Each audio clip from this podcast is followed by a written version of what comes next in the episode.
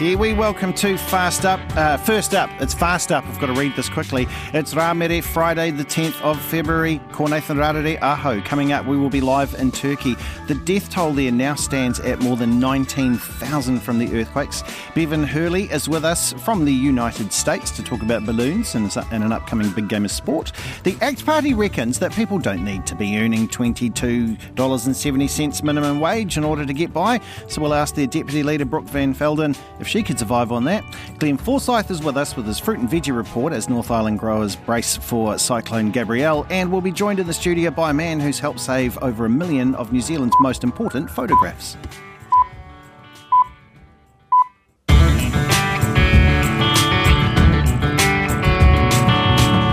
Ata Maria, welcome to First Up. It's Nathan Rarere here. Uh, I was just having a look there through populations of New Zealand cities. Whakatane, 17,000. Taupō, 32,000. Uh, Gisborne, 19,000. Just to give you an idea there of that, because the official death toll so far for this week's earthquakes in Turkey and Syria now stands at 19,000. That's how significant this is. With us in the disaster zone is Newshub's Europe correspondent, Lisette Reymer. Uh, Lisette, thank you so much for joining us there. I'm just wondering if you can um, t- tell us where you are and what the situation is. Yeah, I mean, doesn't that put it into stark perspective for everybody? And and that certainly is the feeling we get on the ground. This is a very, very significant disaster. I'm in an area uh, called Iskenderun. It is about an hour's drive from the epicenter, but you wouldn't know it. You would think that this is as bad as it could ever get. There are buildings flattened everywhere you look. There are thousands of people displaced on the sides of the street, huddling around fireplaces, trying to keep warm, uh, watching as their loved ones and their neighbours are pulled from the wreckage. A lot of people hoping that on day four there could still be a miracle for their families, that their loved ones uh, will be the next to be lucky enough to have one of these survival stories that are just keeping everybody going at the moment. In fact, I witnessed one today myself. A man was pulled out of the very bottom of an apartment building that had completely pancaked uh, he has survived four days under the uh, uh, in the bitter cold weather, and he has survived. And I spoke to the paramedic that was treating him, and she assured me that he was going to be okay. So there's those stories there that are keeping people going, that are keeping people committed to the search and the rescue. Uh, but certainly, the scale of this calamity cannot be understated. You, you liken it to wiping out an entire uh, New Zealand ca- uh, town, and, and here certainly it seems like the death is just overwhelming. Yeah, and horribly, of course, those numbers will, will more than likely rise. I, I, see the president there of Turkey, he's visited affected areas yesterday and accepted that, yep, the government response was lacking. And he's also declared a three month state of emergency. Um, has he done anything that will, or has he said anything that might in, improve things or, you know, that they can help with their response? This has been a huge thing, right? This huge frustration and fury from people over the delayed government response. So it wasn't until about day three that we started to see soldiers and Defence Force members helping with the search and rescue. Turkey has a massive army. Uh, we haven't had a lot of professional help on the ground. There has been mostly volunteers. I spoke to uh, a group that were running the search and rescue operation uh, in this city today, and they said we don't even have body bags, we don't even have helmets, we don't have the most basic of equipment that you need uh, to be undertaking an operation like this. They are really just uh, local residents who were lucky enough to survive, who are now doing their utmost uh, to save who they can and also give the dignity uh, to the dead who so so deserve that. So a lot of frustration at the president. The president, as you say, has visited and promised that he will do better, uh, that they will get these people the help that they need, that they will make sure that uh, the roads are cleared enough, that the aid from all of the international countries who have come to join and offer the support, uh, the roads are open so that they can all get to these areas and what people on the ground are experiencing. Uh, what, uh, you know, that's that's Turkey. I'm just wondering, Syria, of course, uh, was affected by this. We, we don't want to forget them. What do you know of Syria?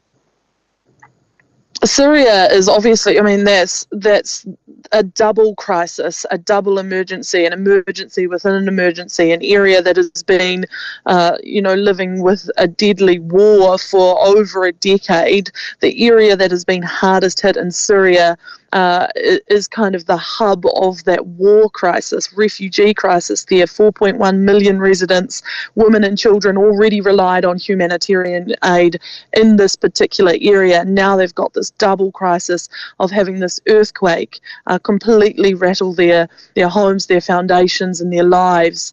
Uh, a lot of them already live in, in tents and, and campgrounds, and, and now they are completely cut off from Turkey, where they used to get a lot of their aid because the roads have been so da- uh, badly damaged in this quake. So there is a huge effort uh, to allow for aid to get through to these people that so badly need it in Syria, which is taking a lot of negotiations, uh, considering that there are rebel held areas and this is an ongoing war zone as well. So uh, a double crisis for Syria unfolding there. And, and you're right, it is so important that they are not forgotten in this conversation. Yeah, Lisette, thank you so much uh, for your time uh, standing in what must be just a, a horrible sight, uh, which will be very, very hard to ever forget. That's uh, Lisette Reymer. It's 12 past five uh, here at First Up on RNZ uh, National with me, Nathan Rarere. Yeah, it's um, uh, pretty sobering, isn't it, when you compare it to the uh, sizes of New Zealand cities there. We'll go to the United States now. Uh, I'm joined from New York by Bevan Hurley. Morena Bevan. Um, uh, I saw President Biden the other day doing his State of the Union speech. I, I think there was some heckling going on there as well. But what is, is he going to run for president again? Morena Nathan, yes, uh, he put any doubts about whether or not he was going to be uh, running again in 2024 to bed at that State of the Union address on Tuesday night. Um, this was not the sleepy, stuttery, or grumpy Joe that we sometimes see in those speeches and interviews. Um, Biden uh, really uh, impressed a lot of people. He, he leaned hard into his skill as an empathizer in chief, and he claimed credit for progress made on things like jobs and infrastructure during his first two years in office, and all the while stressed that the job wasn't finished. And his message was one of optimism. And he even cracked jokes and verbally jousted with Republicans as they were sort of hurling outburst jeers and, and mocking laughter and calling him a liar and what have you. Um, and afterwards, he sort of glad handed uh, with lawmakers on the floor of the House for about half an hour. Um, and if there's one thing he knows uh, how to do after 36 years in the Senate, it's um, how to work a room. Um, while Biden has been enjoying some positive news of late. Polls show that a majority of Americans don't believe he's accomplished much in office, and many Democrats aren't thrilled at the prospect of him running for re-election either. He's um, 80 now, and he would be 86 at the end of a second term, but he doesn't appear to be showing any signs of burnout. Um, he addressed his age in an interview with the public broadcaster PBS last night, where he said he would be completely thoroughly honest with the American people if he thought there was any health problem that would keep him from doing being able to do the job. And unlike in that crowded Republican field that we discussed last week, Nathan, there's no chance of a Democrat trying to challenge him. Ah, uh, there is, however, a chance of a, a giant balloon floating over a country and everybody freaking out. Tell me, what's the latest on the Chinese spy balloon situation? So we learned uh, a few minutes ago from a newly declassified report that um, US spy planes captured high-resolution images of this balloon as it was making its way across the continental US, and it revealed, uh, well, really confirmed um, that this was um, not just a weather balloon. This was capable of signals intelligence operations far beyond that. Um, the Pentagon had said earlier on Wednesday that the balloon was part of a large surveillance program that the Chinese military has been conducting for several years. It said that China China has flown dozens of similar missions worldwide, including half a dozen um, near or within US airspace during the Trump and Biden administrations. And the US has briefed dozens of countries about the program, which it says has been active over five continents.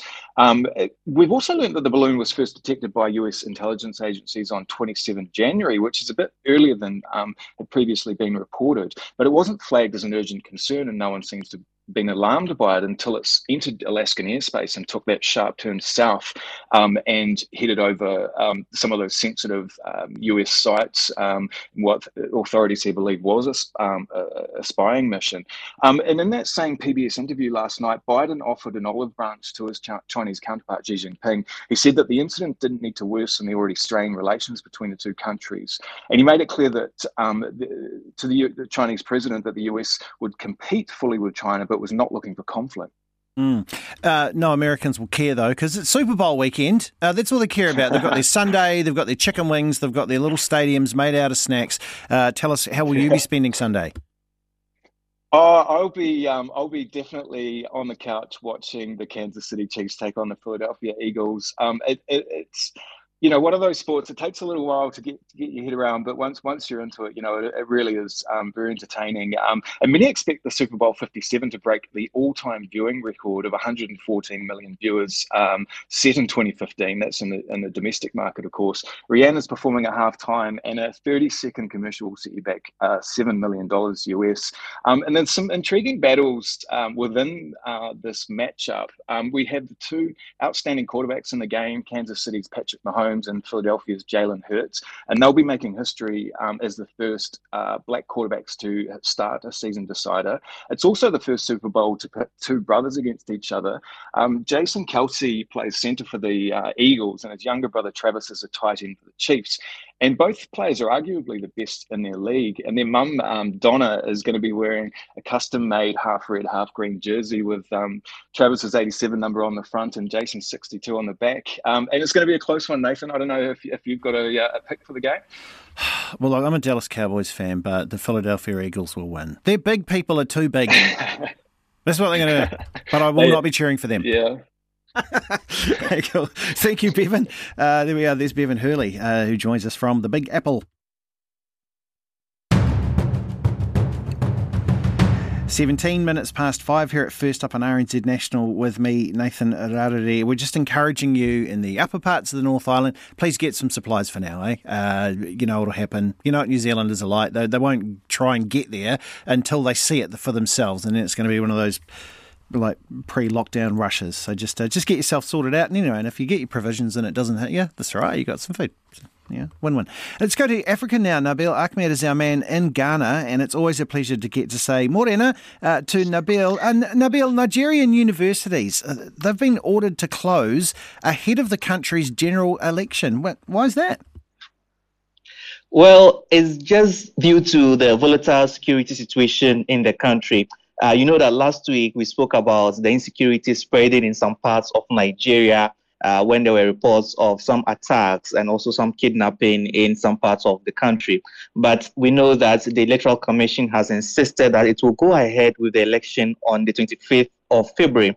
Now, authorities are worried that uh, whilst the election would go on, they cannot guarantee see the safety of students at the university, and they've asked the schools to shut down uh, from the 22nd of February, and they would come back sometime in March, 14th March. So the schools will be on break for about three weeks. Uh, just to protect the students uh, who the authorities cannot really guarantee uh, their safety, basically. So, if we go to Ethiopia now, so the Orthodox Church, I understand, is, is the largest uh, religious denom- denomination there. Why has Ethiopia banned some planned rallies by some of those Orthodox Church factions? Well, um, aside the Orthodox Church, there is also a breakaway faction that was also trying to hold uh, the rally on the same day that the Orthodox Church is also going to hold uh, the rally. But then authorities say no permissions have been issued for both rallies to take place, and they've warned citizens to keep off the venues. Now, this breakaway um, faction are accusing the main church, which is the Orthodox Church, of maintaining a system of uh, linguistic and cultural hegemony in which um, congregations are not served in their native languages. So these breakaway factions are actually trying to really preach the gospel through native languages and they feel the Orthodox should also do same. Now, uh, authorities are also saying that uh, this particular confusion is being um, uh, brought uh, as a result of some foreign organizations and also some local groups that are also mooting this agenda of um, preaching in local languages. I, I, just want to talk about the story from Uganda, which I find amazing. So, Uganda will impose fines on drivers if they don't have rubbish bins in their cars. How does why?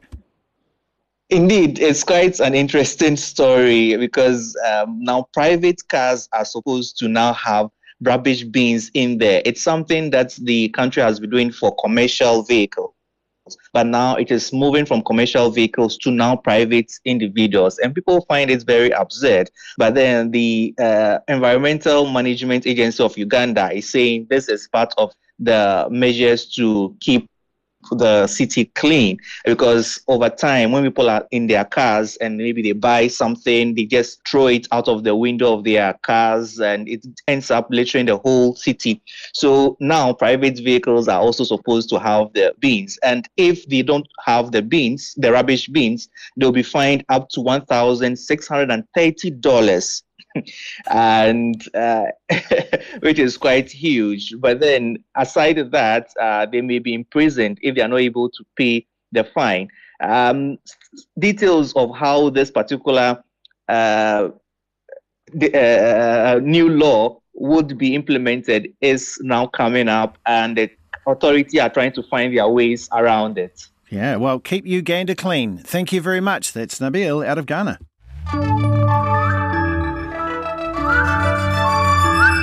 Still to come on the program this morning, Glenn Forsyth with your fruit and veg report, and also an incredible uh, array of photographs. I've got a lovely bunch of coconuts. There they are standing in the air. I like to imagine that this man's house has those big giant uh, f- fruit and veggies that used to be at Big Fresh. Uh, that's what I would hope is in his lounge. It's the Minister of Fruit and Veggies, it's Glenn Forsyth. Morning, Glenn. Morning, Nathan. I love those puppets. They were Weren't awesome. they great? by a carrot. That was great. Hey, tell us about this. Um, the Fruit and Schools program is back. Yeah, yeah. Next week, the Fruit and Schools begin another year of providing a healthy snack of fresh fruit and vegetables each school day. Now, piloted in 25 schools in 2004, that's now grown to 21 regions across New Zealand, 566 schools, around 25% of New Zealand primary schools, over 120,000 children and staff, and over 27 million servings per year. So, criteria for schools to join is decile 1 or 2, years 1 to 8 students. Ashley Della Bosca from Nelson's Vic- Victory primary. She loves the way children learn about fractions when they chop the fruit up and energizes them at morning tea time. Now, kids get to try over two dozen produce items through the year, and Five Plus a Day research found 70% of children like eating fruit more and 37% for vegetables, all from the success of this program. So, start them young seems to be the key yeah, good on them. Yeah, Great program. Them. You mentioned veggies there. Uh, wow, this summer. Apparently, there's been a summer in the North Island. Uh, anyway, look, yes. only a few weeks away from the end. What's good in the world of veggies? Yeah, beginning with a couple of shortages, even though adult spinach is okay, baby spinach that's missing in action, and cucumbers they've tightened up considerably. Here's some good news on loose tomatoes for the North Island at least. A little birdie tells us the tells us the yellow sheds they'll be as low as four ninety nine a kilo on the two day weekend. That's like a two for one price deal compared to some of the retails. Ohakune carrots, they're just beginning, and cabbage, sweet corn, and beans, they're all in good supply. But it is the lovely courgette we want to push today. These are at their best and at super great pricing. Pretty sure Fruit World are only $2 for 600 gram. However, we rang Johnny Clark yesterday, one of our biggest courgette growers, the ever classy Woodhaven Gardens in Levin. His favourite ways to enjoy with a little oil, salt, and pepper, sliced and grilled on the barbecue this weekend. And good, he has good volumes through to April. The warmer nights are pumping them. He also loves them as a side dish. Blanch them first, then stir fry a little fresh garlic and chili with sesame oil. Join in the courgettes with some oyster sauce, and they taste magnificent. And forgive, yeah, forgive the dad jokes here, but uh, courgette is gorgeous. That's zucchini noodles, and uh, so are courgettes zucchini fritters. Some great recipes online. So when courgettes can hit thirty dollars a kilo in winter, you'd be crazy not to buy these right now. Yeah, it'd be good to find a full size courge. Um, tell me about this New Zealand grapes. They're in store, aren't they? Oh, summer, the season that just keeps on giving on the fruit arena. From Martin at Turners Wellington this morning, black and green New Zealand grapes. It's a short, sharp season. They do have seeds, but the taste, flavour, and aroma just blows you away. So that was his comments. And from Jamie in Auckland, dragon fruit from the Bay of Plenty has begun. Cut in half and scoop uh, or as a treat with ice cream for the kids. Now, other picks available this weekend are blueberries. Check their bottoms too. Rock melon in season Royal Gala, some I've seen already as low as $3 a kilo. Now, avocados, we hope Cyclone Gabrielle doesn't blow off the rest of their crop this season or decimate our kumaras up there for this year. And on stone fruit, there are still cherries available, lots of apricots, some pearl white flesh nectarines, and plums, including the green gage. A ripe green gage is divine. Now, would you believe some Feijoa has appeared today, but too early to really enjoy those yet? Uh, fruit of the week, Nate, let's put yes. it out there. What's your fruit of the week, Glenn? Watermelons. And very quickly, this from LeaderBrand in Gisborne, who know their watermelons inside out. Look for the pink sticker. Each one is hand-picked, brushed, washed, dried, graded, and packed. Watermelons are about 90% water, so picking a heavy one means it should be nice and juicy. Nicer to eat chilled. A cut watermelon lasts about three to five days in the fridge best to store pieces in uh, airtight containers. Now you can freeze pieces uh, for smoothies uh, made into sorbet, and, and, surprisingly makes a good ingredient for some cakes and salads. So yeah, get get into your watermelon. Good with vodka. Cool. Thank you uh, very much, Glenn. There he is, Glenn Forsyth, uh, Minister of Fruit and Vegetables. Sing roll a a a penny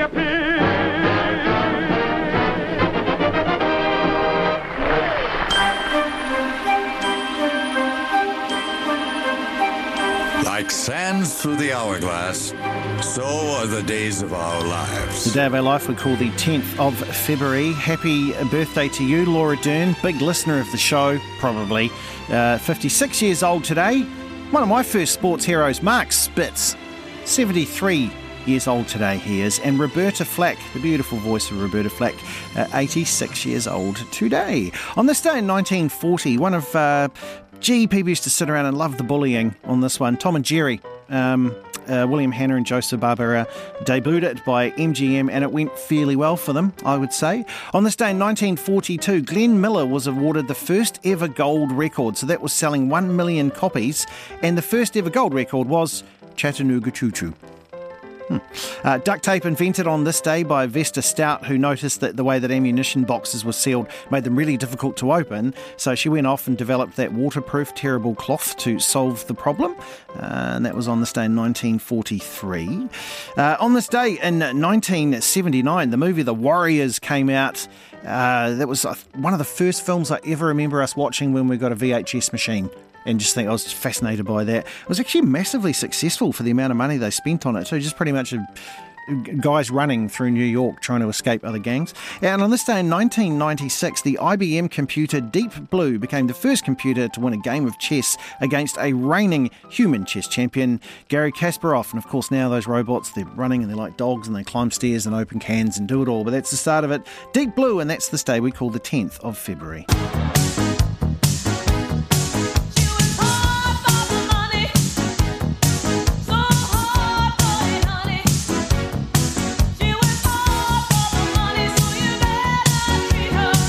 With us from the business team, I want to try and keep it technical here with this artificial intelligence type thing. Uh, we've just heard about Deep Blue. It's Anan Zaki. Kia ora, sir. Tell me about this Google's AI bot because it's all about these chat GPT things recently. It made a mistake and it seems to have cost um, the share price uh, with that mistake. Yeah, that's right. Uh, so Google. Uh, is trying to reassure investors uh, after an advert um, which was designed to show off its new AI bot, uh, showed it answering a query wrong, which is not what you really want uh, when you want to show off your uh, brand new AI, especially uh, not to. Um, it was around the same time as when Microsoft uh, released its AI chatbot. So, uh, terrible timing on Google's part. And yesterday, Google's parent company, Alphabet, lost 100 billion US dollars in market value. Uh, they were down more than 7%.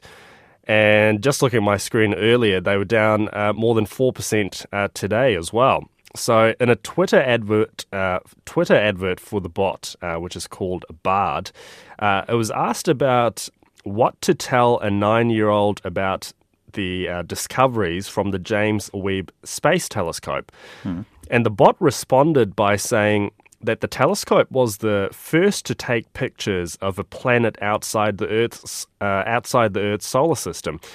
Uh, when in fact the first time it actually happened was in 2004.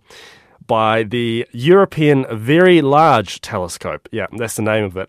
um, and uh, astronomers picked that up very quickly. They were like, well, you know, do, do some basic fact checking, uh, checking.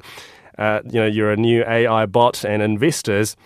Uh, they were given a presentation. They were very un- underwhelmed by it as well, and uh, just don't seem very happy about the situation. Yeah, well, I would imagine so. Oh, they, they, they love their share prices there. Um, let's have a look at this here. The number of first home buyers is at a record high.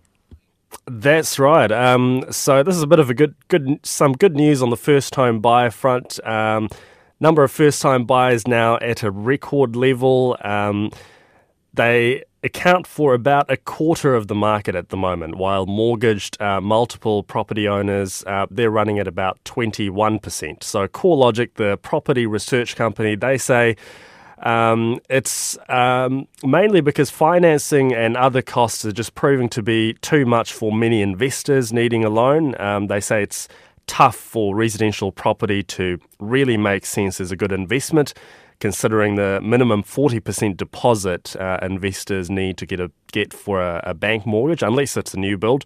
Uh, so if you're not an investor, you will generally need uh, around 20% for your deposit.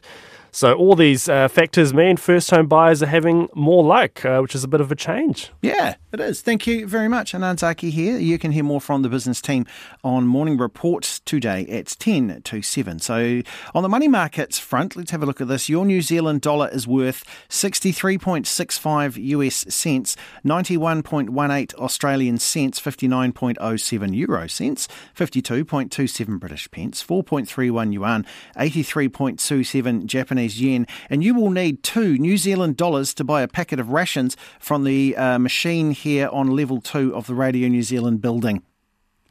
The White Ferns start their T20 World Cup campaign with the toughest assignment in cricket. The White Ferns take on the five time champions Australia Ugh. in the opening pool in South Africa on Sunday morning. So New Zealand's made the final of the first two tournaments, but then failed to get past pool play in the last two. For many years, the White Ferns have relied on the opening batters Sophie Devine and Suzie Bates to get them off to a good start if they're to challenge the other top sides. However, batter wicketkeeper Maddie Green doesn't think that's the case now. Yeah, I think it's probably fair to say a few years ago that we were really reliant on the likes of Suzie and Sophie and, and Amy Satterthwaite as well. And I think it's just part of the evolution of the professionalism of women's cricket in New Zealand um, that we are building more depth, not only just in the White Ferns, but in, in women's domestic cricket in New Zealand as well. And those three girls were probably some of the only girls in our team that were truly professional cricketers. So there was a bit of a gulf between their skill set and some of the other members of our squad. But you know, I think it's been fantastic in the last few years. We've had more of our, our girls on professional full time contracts, and I think we've seen the skill level of the broader squad, probably myself included, in that sort of we started to close the gap. When did the wicket keeping come about? I think you're a slow bowler, and that's the thing to start. How's that come about? And that's your gig now, isn't it? Yeah, I think obviously Bernadine uh, Bezuidenhout's over here as well, and, and she's a keeping specialist. And I think Ben sort of had a look at how the Black Caps have approached their T20 squad, and Devon Conway is not necessarily a specialist wicketkeeper, but he's a batter that can stand behind the wickets and do, uh, do, a good job. So I think in squads in the past, I've sort of been, if we've only picked one specialist keeper, I've sort of been nominated to be backup. And Ben sort of said to me earlier on in the season that he just wants me to keep working at that and, and try to keep building that skill set in terms of just adding balance to the side and being able to play, you know, our best batting lineup, not necessarily having a specialist wicket keeper in the lineup, uh, you know, just helps with the batting balance, I suppose, in our squad. And, um, you know, I can imagine that if Bernie is in our squad playing 11 is better, that she's going to be the wicketkeeper because she's certainly a lot better than me. Okay, so this World Cup, are we uh, looking at the usual suspects, uh, Australia, England, India? I think so. We've sort of seen those three teams being pretty dominant in this format in the last few years. And Australia, they've always been sort of at the forefront of women's cricket, particularly in the last five years. They're a very strong side. They're obviously current holders of the T20 World Cup and 50 over World Cup and the Commonwealth Games. So they're probably the ones with the target on their backs, if you like, from most other teams will be trying to chase them down. And but in saying that India is a serious team, sort of seeing the growth in Indian women's cricket that's only just going to explode after the Women's Premier League kicks off this year. And, and England are another quality side have really benefited from um, the establishment of the 100 in the last couple of years. I think we've seen some really talented cricketers come through come through that competition too. So, yeah, for me, those are sort of the th- three top sides. But in saying that, you really can't discount South Africa at home in their own conditions. Um, they've got some world class players that are really experienced. Generally, the wickets there seem to be more suited to the to the slow bowlers. I probably did expect the wickets to be a little bit more seam friendly, but certainly in the practice matches that we've played on so far, the wickets have been sort of lower and slower. And I think obviously it's the back end of the South African cricket season, so potentially the wickets are, are slightly more tired, I, I, suppose. We've obviously played our practice matches and we're not playing any of our, our full matches, if you like, on these wickets. So we're just going to have to adapt to whatever is um, put in front of us. I think we've seen in women's cricket, spin bowling has been such a huge part of the game, and I think this tournament's probably not going to be any different than that. White Ferns batter Maddie Green talking there to Barry Guy.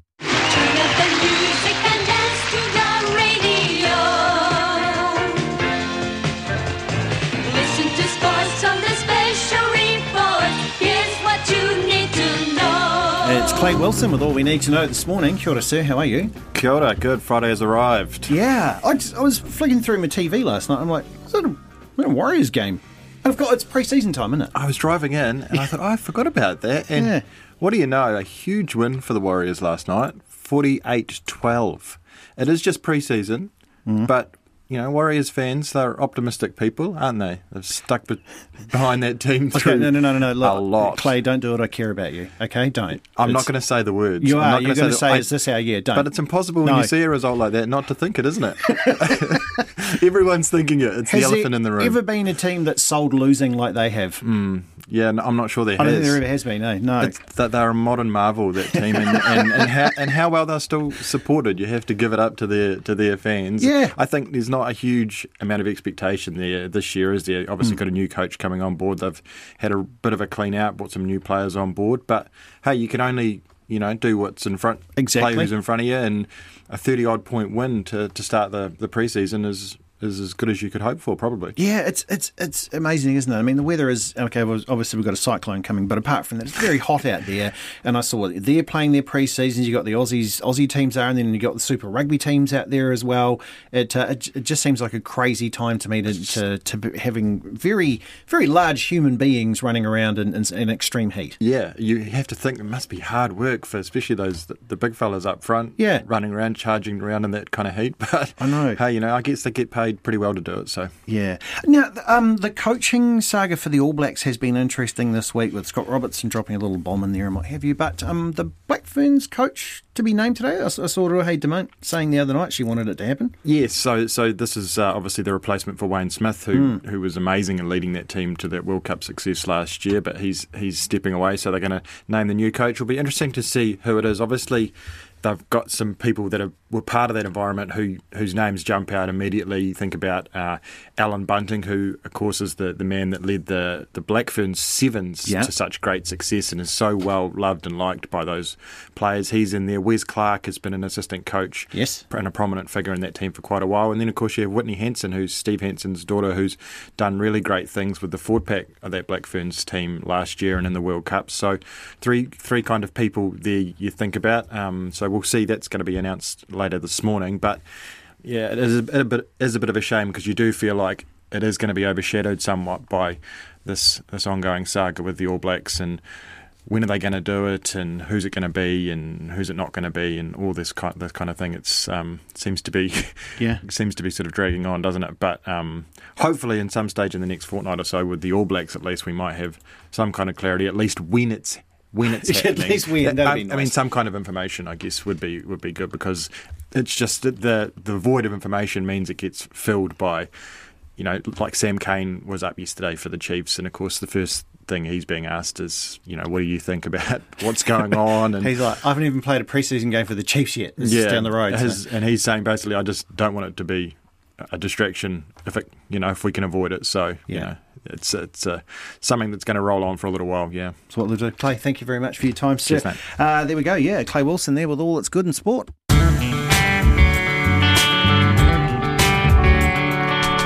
Well, the ACT Party reckon that students uh, don't need to earn the new $22.70 minimum wage to get by. So, uh, ACT's Deputy Leader Brooke Van Velden tells us if she could. And uh, also, we've got a really interesting uh, interview live in studio this morning with some of the most incredible photographs in New Zealand history.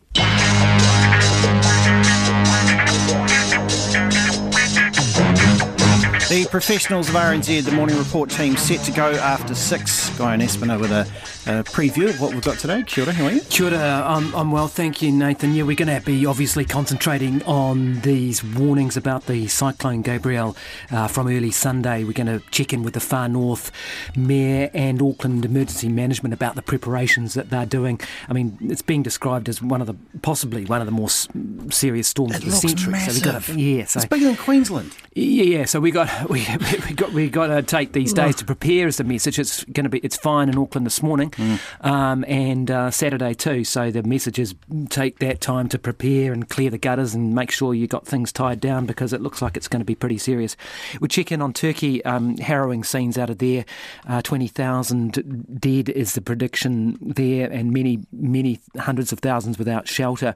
Uh, we're also looking at this issue of 3,000 vulnerable children not enrolled with a GP. So we'll uh, check out why that is and uh, what can be done So about that. yeah, I guess that. that's a big, big impact Sheesh, on, it's like a seventy dollar cover charge to go. Yeah, yeah. So um, we'll we'll be looking at that issue, um, and something that Peter was touching on there in the news: Netflix cracking down on on sharing your, uh, their accounts. Is that are you, a share your account with, with No. everyone going man or not? No, because I know people that make programs, and I know that people have this whole, oh, I should get it for free, and it's like, how do you think those programs get Yeah. paid for? Yeah, exactly. think? Yeah. So- So, you, you stick to you stick to one account per household. Yes, yeah? I do. Yeah, good on yeah, you. I'm that one. Good on you. we might talk to you then after.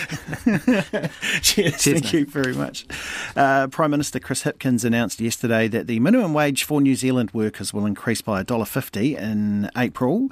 Uh, the 7% increase is still below inflation, but it brings the minimum wage to 22.70. So speaking to media yesterday, ACT leader David Seymour said it means that employees are going to be earning more than business owners and it said it will push prices up. But who could live on that on this day and age? Really, twenty two seventy. Uh, with us is uh, ACT Party Deputy Leader Brooke Van Velden. Brooke, thank you for being there, for being here with us. Twenty two seventy an hour. Could could you live on that? Oh, look, I don't think this is a question about whether or not I could live on it. I think a lot of people in New Zealand uh, do live on minimum wage, um, and we have to allow people to make ends meet. But I think the question here in my mind is not whether or not somebody could live on that amount of money, it's where that money is coming from. And a lot of what the government is doing here is adding another cost on struggling business owners uh, who really just can't afford it at the moment. An ACT solution as an alternative has been to say, well, if we have a carbon tax coming through in the form of the ETS, let's give everybody uh, a refund, a carbon tax refund in the form of a credit. Uh, and that goes right into every person's bank account. And for the family of four, uh, that's around $1,500 per year uh, that could go to somebody who is uh, on minimum wage. And that's not adding another cost onto a small business owner who's really struggling. And we know that about 30% of retail businesses don't know if they'll survive in the next 12 months. It's been really hard out there. And it's better to have jobs to go to than to force more costs onto these employers who are really struggling. Yeah, but if you're only earning twenty two seventy an hour, you're probably needing lots of different jobs to go to. And a lot of these people are starting out. They've got a student loan that people didn't used to have. So you know you're starting in the hole quite massively. you've got those to pay for. Rents are very high now because every time anything happens, it gets passed on to people. So I, I think that's why there is that that concern. Um, that that even twenty two seventy, it's it's you're not living the life of Riley on that. Uh, no, it, it, is a struggle uh, for, for people um, throughout New Zealand with the cost of living pressure and prices going up and up and up. Um, everybody is is feeling the pinch. Um, but what I want to see is an economy where people have jobs to go to, uh, rather than people shutting up shop because every year the government is slapping them with another uh, added cost, another added pressure that's making it harder for a business owner to actually take a chance on someone and even give them a a job in the first place to go to. You know, we constantly hear from business owners who do pay themselves less than minimum wage, uh, who taking out personal loans to keep their businesses afloat, um, who just say, well, it's just feeling like it's getting a little too tough. Uh, and every time the government puts on an added cost, uh, where I'm not actually seeing um, added profits come into my business, it takes a little bit away of that slice and it feels like we need to shut up shop. That's not a strong, productive economy. If we can find other ways to increase uh, what people uh, feel like they're earning in their own back pocket, uh, we have to do that in other ways rather than smacking small business.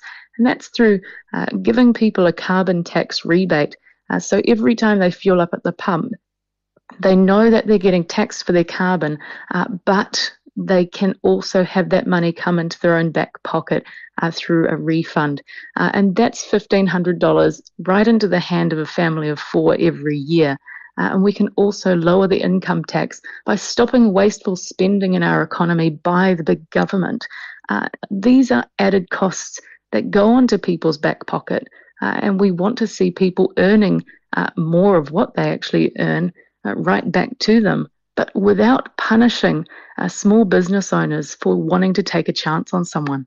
Yeah. Brooke, thank you very much for your time this morning. Sorry, we've got to wrap it up there. Um, get your sandbags out, and I hope you're safe there in Epsom, of course, where Brooke is. Uh, big weather arriving uh, for us very soon at the top of the North Island or, or somewhere in there. Uh, but look, we're moving on because this is amazing. If you're a Kiwiana fan, there's a million reasons to head online. An archive of rare 19th and 20th century New Zealand photographs worth a fortune is on the market. So the pictures include some really amazing historic moments. Uh, remember the, the bombing of the Rainbow Warrior, the 19 1981 Springbok Tour protests, at least a million others, and I'm not just plucking that out of the sky, actually, a million, uh, many pictures there in the archives. Um, arguably, the story of how they ended up on the market is actually even far more interesting. And joining us now, uh, live in studio, thank you very much, Daniel Miller, for being up at, at, at stupid o'clock. It's not good to be up now. Nathan, the, good to see you. From the Duncan Miller Gallery uh, in Los Angeles. How do these pictures end up on the open market? This is a very, very strange story. So, these pictures were sent by Fairfax Media to be digitized in the U.S. about 10 years ago. Hmm. And then they got stuck. They got stuck through a bankruptcy. They got stuck through some fraud around the edge of it. And they got stuck in bureaucratic nightmare. And they got stuck and privately owned and repossessed by a bank that was lent money against them. the spin of the story is absolutely insane. Yeah. We were called in at the very last minute to rescue them because it was easier for the bank to send them to landfill and deduct the, the note that they were owed against them than it was to try to sell them. Hmm. So they were, we were the last people standing before land. The, the, history of the country had a chance to go to landfill. So, about how many uh, images have you got there? You're close. About it's about 1.4 million, but it's hard to count. That's, that's a lot of photo albums. it's, a, it's a lot of pictures. So, um, what sort of I mean, what sort of price do you put on something like this? Do you think for them selling for? Well, we had to buy it. Yeah. So, and it was quite expensive. The bank was owed 14 million. Now, we didn't pay them all 14 million. We paid them a lot of money. And our, our my idea was, well, one of the institutions here is going to want them all. It's going to be an easy thing. Mm, we're just mm. going to transfer them over to an institution and then we're done. So I thought, oh, two months, we're done. Right. And that was a couple years ago. Okay. it was not easy. But when we found some of these, they had, you know, they were stored terribly. They had black mold on some of them. They were just, that just, these weren't respected. They weren't understood. How are there favourite ones for you that stand out? I mean, there must be. I mean, there's an incredible amount, but there must be some that move you or speak to you a little more. Well, you know, it's so hard because first of all, obviously, I'm not a Kiwi. Mm. So, so, but when I see some of the ones that are just very, very interesting, uh, the tragic ones are the 31 earthquake, mm. the hmm. Hawke's Bay earthquake, yeah. Tra- tragic people displaced. And it wasn't just the earthquake, it was a fire after the earthquake. And a lot of people forget that was what caused a lot of the real problems. Mm. So, the documenting of that, very, very interesting. We have a collection, we extracted about 5,300 Maori photographs, and we're I, I've commented before. We're sending this to an institution. We're not selling them. They're going to go to an institution en masse. We're not going to split them up. We're not going to auction them. Hmm.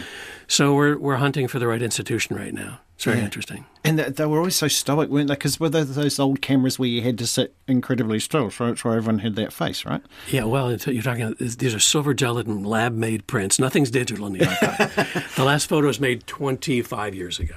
Wow. The most recent. So, I mean, uh, what happens to the images that you don't sell? They're, they're not, are they landfill?